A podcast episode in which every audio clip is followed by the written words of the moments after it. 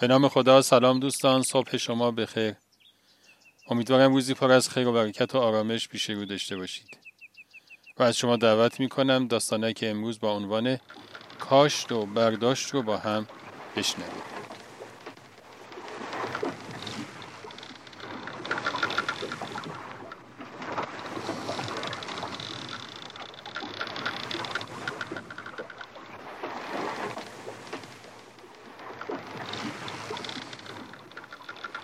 استاد اجازه می‌دید من بگم؟ استاد نگاهی به جوان دانشجو انداخت. باز هم اون بود که دستش رو بلند کرده بود. استاد نگاهی به سراسر کلاس انداخت. کس دیگه ای دستش بالا نبود. استاد گفت بگو.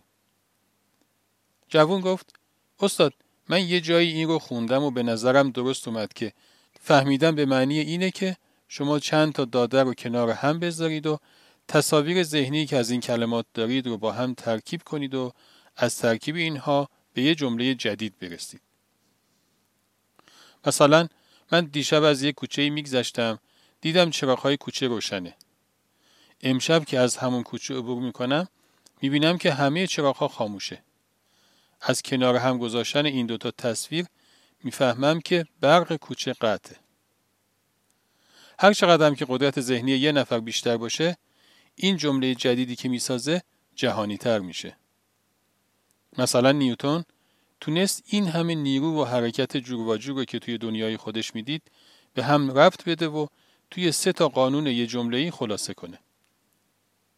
جوون سرساده و سربزیری بود ولی خیلی خوب می‌فهمید. توی درسش هم خوب بود ولی وقتی پای موضوعات غیر درسی وسط میومد مثلا مثل همین سوالی که استاد وسط کلاس از بچه ها پرسیده بود که کی می‌تونه بگه فهمیدن دقیقا به چه معناست. توی این وقتها دیگه عالی بود. حالا استاد که از این جواب جوون به وجد اومده بود از جاش بلند شد و اومد جلوتر و گفت پسر تو چطور می‌تونی اینقدر خوب بفهمی؟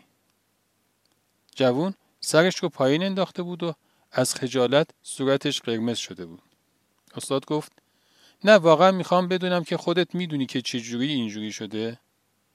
جوون گفت استاد ببخشید پدرم به من گفته که هر کسی آن درود عاقبت کار که کشت. پدرم میگه ذهن آدم جایگاه سوژه هاست. سوژه ها تصاویری هن که ما از هر چیزی توی ذهن خودمون داریم. اونها یا نورانی هستن یا تاریک. پدرم میگه هر چقدر سوژه های نورانی بیشتری رو توی ذهنت بکاری ذهنت روشنتر میشه و می‌تونی چیزهای با ارزشتری رو از اون برداشت بکنی. خب دوستان همیشه همراه امیدوارم از شنیدن داستانک امروز لذت برده باشید. تا روزی دیگر و قصه اینو همه شما را به خداوند بزرگ می سپارم. خدا نگهدار.